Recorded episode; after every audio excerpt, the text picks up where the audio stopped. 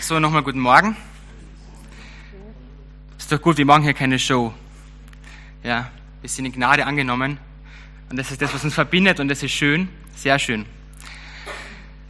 Ja, ich bin der Michael, für die, die mich nicht kennen. Meine Frau heißt Lissy und wir haben drei Kinder, eins davon ungeboren, das kommt dann im Mai und wir freuen uns schon sehr. Uns ist es ein Herzensanliegen, die nächste Generation in diesem Land zu fördern. Ja. Und ich danke euch von Herzen, dass ihr uns dabei unterstützt. Und wir sind gerade dabei, ähm, das Pfingstjugendtreffen, kurz PFIU, zu organisieren, das heuer wieder stattfindet. Ähm, unser Motto ist All In. Wir wollen Teens und Jugendliche ab 13 Jahren herausfordern, ihr ganzes Leben auf Jesus zu setzen. Ganze Sache mit ihm zu machen. Und ich werde dann die Flyer hinten auslegen. Und falls ihr gerne daran teilnehmen wollt, also ab 13 Jahren, ähm, oder Leute habt, wo ihr sagt, okay, das wäre was wirklich für den, dann nehmt es mit und gebt demjenigen den Flyer in die Hand und schaut sich am besten vorher auf der Homepage und auf Facebook um und äh, begeistert denjenigen davon. Das wäre uns wirklich ein Anliegen.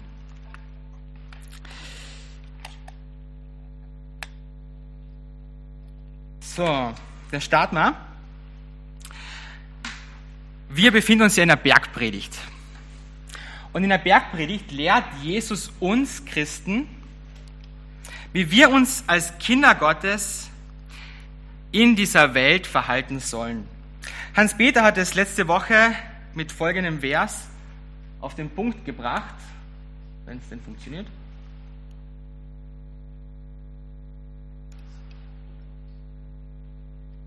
Kannst du es nochmal einstecken unten und nochmal ausstecken, also aus, einstecken.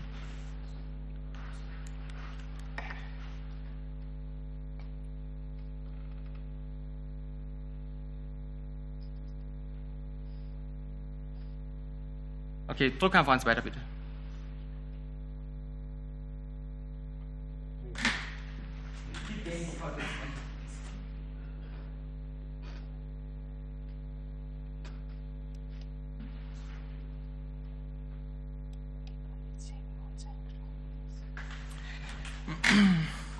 Also Hans-Peter hat sozusagen die, die Hauptaussage der Bergpredigt mit folgendem Vers auf den Punkt gebracht. Ihr sollt vollkommen sein, wie auch euer Vater im Himmel vollkommen ist. Den nächsten Abschnitt der Bergpredigt, das ist dann Matthäus Kapitel 6, die Verse 1 bis 18, thematisiert Jesus mit den Worten, habt Acht auf eure Frömmigkeit, drei zentrale Gepflogenheiten des jüdischen Glaubens, nämlich Almosen geben, beten und fasten. Weil Jesu Jünger ja aus dem Judentum kommen, ist es Jesu Absicht, Missstände in der Ausführung dieser drei zentralen Gepflogenheiten zu korrigieren, damit die Jünger und auch wir es richtig machen. Auf seine Kritik kommen wir gleich noch zu sprechen, aber diesen Zusammenhang zu wissen, ist wichtig, um unseren heutigen Predigtext, das ist Matthäus Kapitel 6, 14 bis 15, könnt ihr schon mal aufschlagen, wenn ihr wollt, richtig einordnen zu können. Er gehört thematisch zum Gebet und ist als Fußnote, könnte man sagen, zur Bitte um Vergebung unserer Schulden im Vater unser zu verstehen. Und es wird vor allem durch das Denn am Beginn dieses Verses ausgedrückt. Jesus lehrt seine Jünger, denn wenn ihr den Menschen ihre Vergehungen vergebt, so wird euer himmlischer Vater auch euch vergeben. Wenn ihr aber den Menschen nicht vergebt, so wird euer Vater eure Vergehungen auch nicht vergeben. Für diejenigen unter euch, die so wie ich strukturiert ticken, ich habe diese Predigt in zwei Teile aufgeteilt. Im ersten Teil wollen wir uns mit dem Verständnis dieses Textes beschäftigen und im zweiten Teil mit seiner Bedeutung für uns heute und uns dabei etwas tiefer mit dem oder eingehender mit dem Thema Vergebung beschäftigen. Was denkt ihr, macht einen guten Schauspieler aus? ja, dass er gut schauspielert, ja? Okay. Bitte? Dass er die Rolle kennt, ja? Genau, ja. Dass man glaubt, das ist die Realität. Heinz Rühmann, ein schon leider toter, aber sehr bekannter deutscher Schauspieler, äh, sagte einmal, wenn ein Schauspieler sich voll mit einer Rolle identifiziert, dann wird aus der Scheinwelt des Films die Wirklichkeit. Ein guter Schauspieler ist also jemand, der es schafft, seine Rolle so perfekt zu inszenieren, sodass sie für dass sein Publikum der Realität entspricht. Mit dem biblischen Begriff Heuchelei kritisiert Jesus genau diese Inszenierung der drei zentralen Gepflogenheiten des jüdischen Glaubens und darin vor allem die Inszenierung des Gebets. Er sagt, sie beten gern in den Synagogen und an den Straßenecken, um gesehen zu werden. Der Missstand liegt also in einer falschen Motivation der Juden. Sie beten nicht, weil sie ein ernstes Anliegen hätten, sondern um in der Gesellschaft als frommer Jude angesehen zu werden. Deswegen lehrt er seine Jünger, betet nicht wie die Heuchler, sondern wenn du beten willst, dann und so weiter. Seine Anweisungen zum Gebet, die daraufhin folgen, und wozu auch unser heutiger Predigtext gehört, wollen genau diesen Missstand korrigieren.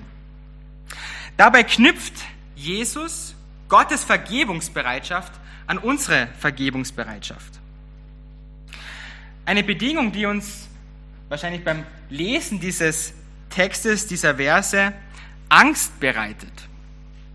Sicherlich stellt auch ihr euch wahrscheinlich jetzt die Frage, ja, habe ich allen vergeben? Wird mir dann Jesus auch vergeben oder wird er mir nicht vergeben? Doch Angst zu bereiten ist nicht Jesu Absicht mit diesen zwei Versen. Jesu Absicht ist es, seine Jünger und auch uns heute zum Hinterfragen der Motivation zu bringen. Warum bete ich? Ist meine Bitte um Vergebung, wie wir sie im Vater unser finden, ernst oder heuchlerisch? Eine ernsthafte Bitte um Vergebung zeigt sich an meiner Bedürftigkeit nach Vergebung. Ein Beispiel dafür liefert uns Jesus in einem Gleichnis aus Lukas Kapitel 18. Zwei Männer gingen in den Tempel, um zu beten. Der eine war ein Pharisäer, der andere ein Zolleinnehmer. Selbstsicher stand der Pharisäer dort und betete, ich danke dir Gott, dass ich nicht so bin wie andere Leute. Kein Räuber, kein Gottloser, kein Ehebrecher und schon gar nicht wie dieser Zolleinnehmer da hinten. Ich faste zweimal die Woche und gebe von allen meinen Einkünften den zehnten Teil für Gott. Der Zolleinnehmer dagegen blieb verlegen am Eingang stehen und wagte kaum aufzusehen. Schuldbewusst betete er, Gott vergib mir, ich weiß, dass ich ein Sünder bin. Ihr könnt sicher sein, sagte Jesus, dieser Mann ging von seiner Schuld befreit nach Hause, nicht aber der Pharisäer. Der Unterschied zwischen einem heuchlerischen und ernsten Gebet wird an der unschwer zu erkennenden Motivation deutlich.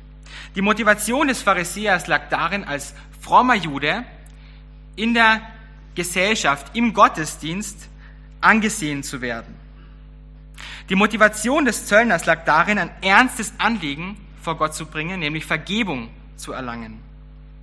Im Gegensatz zum Pharisäer hat der Zöllner dabei etwas begriffen, seine Vergebungsbedürftigkeit. Wie ist nun unser heutiger Predigtext in diesem Zusammenhang zu verstehen? Worte sind immer schneller gesagt als getan. Wenn ich wirklich begriffen habe, dass ich vergebungsbedürftig bin, Gott deswegen um die Vergebung meiner Schuld gebeten und Vergebung angenommen habe, wird sich dadurch ganz automatisch etwas in meiner Einstellung verändern und infolgedessen als Vergebungsbereitschaft in meinem Verhalten sichtbar werden. Ein Beispiel dafür liefert uns ein anderes Gleichnis von Jesus, nämlich in Matthäus Kapitel 18. Ein Knecht hat bei seinem Herrn immens hohe Schulden. Als der Zahltag kommt, kann aber dieser Knecht schlichtweg überhaupt nicht bezahlen.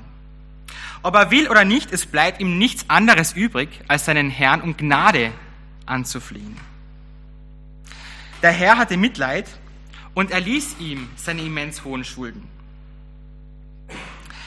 Einige Zeit später trifft genau dieser Knecht einen seiner Mitknechte, der ihm einen banalen Geldbetrag schuldet. Er fordert ihn auf, seine Schulden zurückzuzahlen, aber als der nicht kann, bittet er wie sein Mitknecht vor ihn um Gnade. Aber im Gegensatz zu seinem Herrn ist er nicht bereit, die banalen Schulden seines Mitknechtes zu erlassen. Als sein Herr das erfährt, wird er zornig, lässt diesen Knecht zu sich holen und sagt zu ihm, du hartherziger Mensch, deine immens hohen Schulden habe ich dir erlassen, da bist du nicht bereit, dasselbe mit den banalen Schulden deines Mitknechtes zu tun. Und so übergab er ihn seinen Folterknechten, bis er seine ganzen Schulden bezahlt hatte.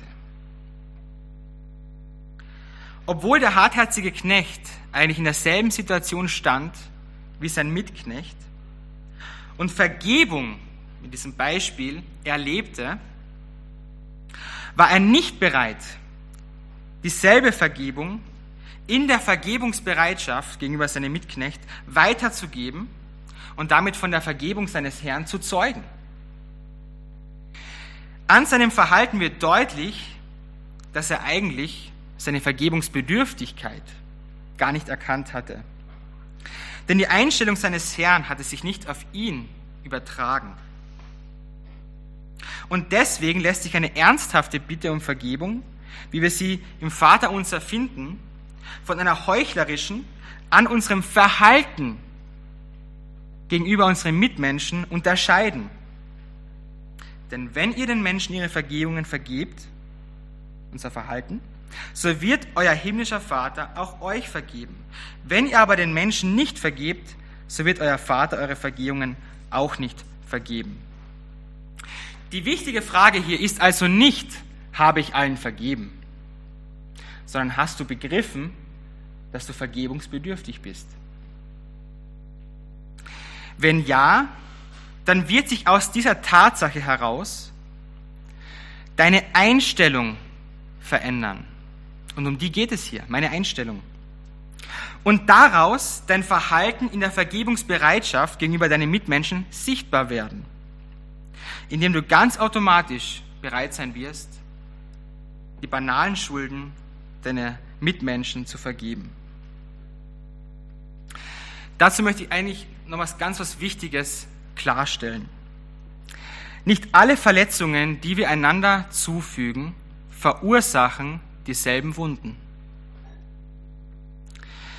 Dadurch kann es sein, dass es manchmal etwas länger dauert, bis du bereit bist, jemanden zu vergeben.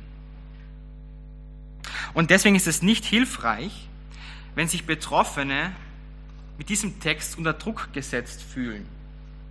Denn es bewirkt dann genau das Gegenteil, was Jesus eigentlich möchte. Wenden wir uns nun dem zweiten Teil zu und der Frage, welche Bedeutung dieser Text für uns heute hat.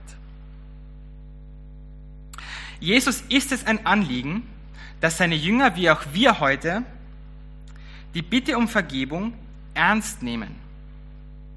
Ich habe den Eindruck, dass so wie die Jünger damals auch wir mit dem Missstand der Heuchelei kämpfen, wenn auch in einer etwas anderen Art und Form als es bei den Jüngern damals der Fall war.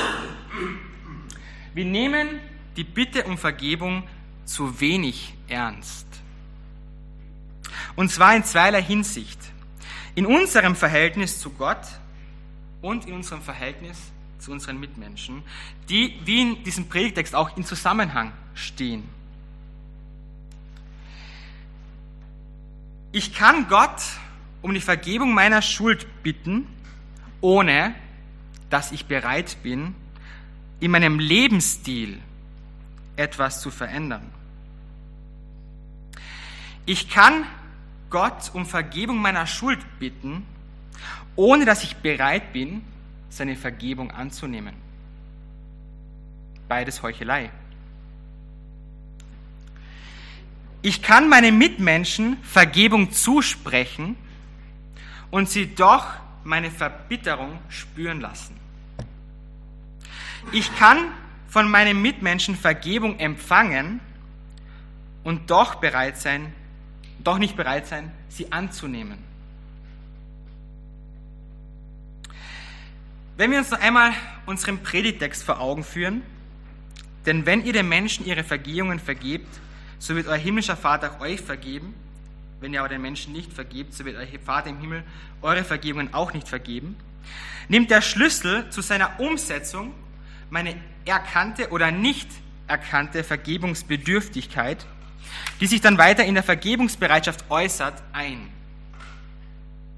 Nur sie kann meine Einstellung und mein daraus resultierendes Verhalten gegenüber meinen Mitmenschen verändern.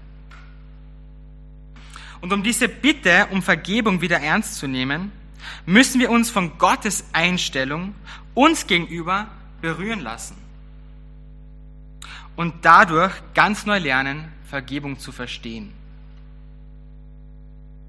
Um Vergebung zu verstehen, fängt man am besten mit dem Gegenteil an, nämlich Vergeltung. In Vergeltung steckt das Wort Geltung. Schuld, egal ob gegenüber Gott oder meinen Mitmenschen, entsteht durch eine Tat und muss daher wir durch eine Tat vergolten werden. Wie es auch 3. Mose Kapitel 24, Vers 20 sagt, Auge um Auge, Zahn um Zahn. Was jemand einem anderen angetan hat, muss ihm selbst zugefügt werden. Gott hat in seiner Verantwortung als Schöpfer dieses Recht auf Rache in seiner Schöpfung verankert, um den Wert des Menschen zu schützen.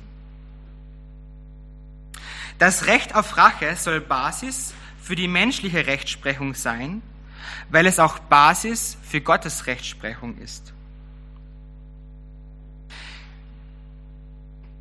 In Vergebung steckt das Wort geben. Und es bedeutet, das Recht auf Rache aufzugeben.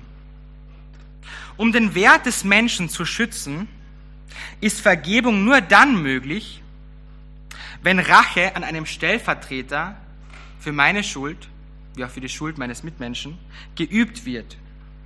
In jedem anderen Fall würde man Schuld ignorieren und damit den Wert des Menschen verletzen. Ich möchte das gerne verdeutlichen anhand dieser zwei Gläser. Das Wasser sind wir, unser Leben.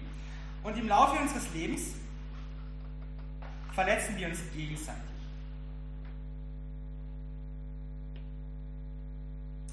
Und das mindert unseren Wert. Zum Beispiel Schüler in der Schule, wenn sie ausgelacht oder geschlagen werden fühlen sie sich im Gegensatz zu ihren Mitschülern minderwertig.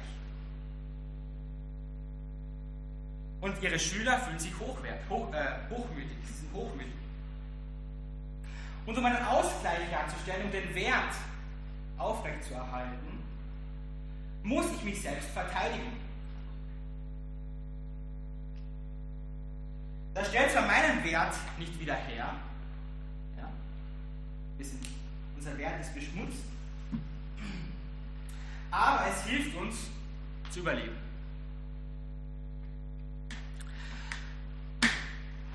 Deswegen darf man Schuld darf man Schuld keinesfalls mit einem Passt schon herunterspielen.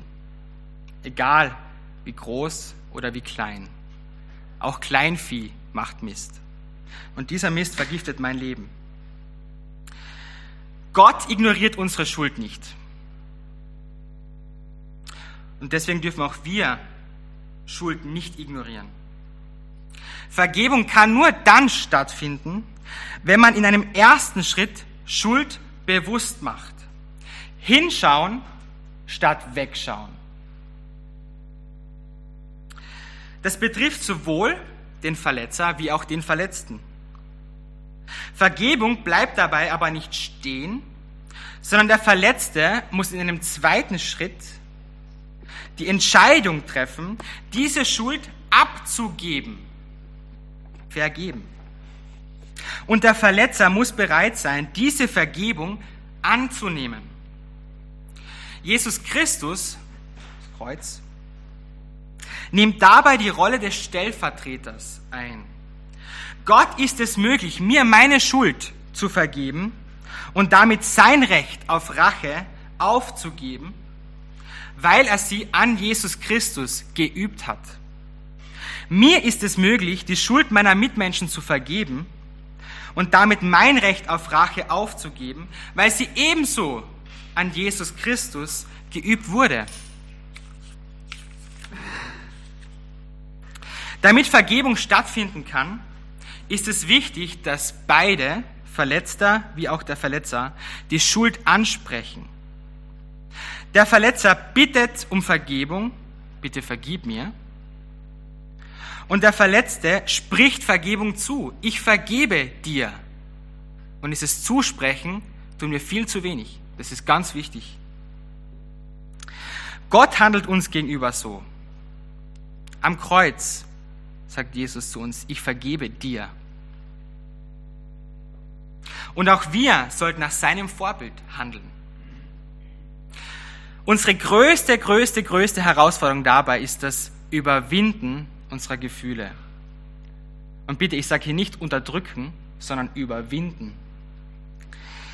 Wenn ich verletzt wurde, fühle ich mich ganz einfach nicht danach zu vergeben. Und ich werde lange warten, bis mich meine Gefühle dazu bewegen. Als Jesus Christus, und auch darin ist er uns ein Vorbild, am Kreuz von Golgatha litt, am Höhepunkt seiner Schmerzen und seiner Qual, fühlte er sich nicht danach zu sagen, Vater, vergib ihnen, denn sie wissen nicht, was sie tun. Und er tat es trotzdem, ernsthaft. Vergebung ist ein Prozess. Und dieser Prozess beginnt mit einer Entscheidung zur Vergebung. Gefühle werden je nach Verletzung folgen. Und auch wenn negative Gefühle nach meiner zugesprochenen Vergebung hochkommen, ist es wichtig, dass die Entscheidung, dass ich diese Entscheidung mir immer wieder neu bewusst mache und die, und die Schuld da lasse, wo ich sie hingebracht habe. Wenn ich nun meine Vergebungsbereitschaft gegenüber Gott begriffen habe, ich daraufhin um die Vergebung meiner Schuld bitte und ich seine Vergebung annehme, vollzieht sich etwas ganz Erstaunliches mit meinem Wert.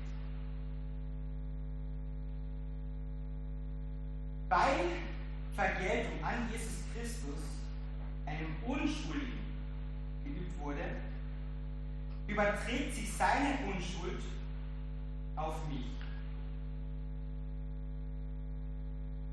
Und mir wird vergeben und mein Wert wieder völlig hergestellt.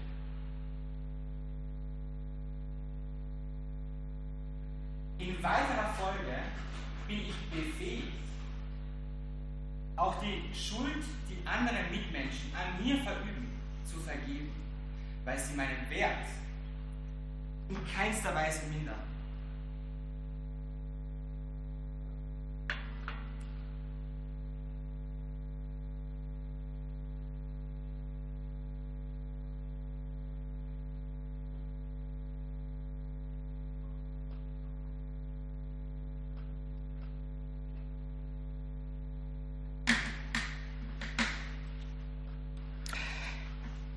Kommen wir zum Schluss.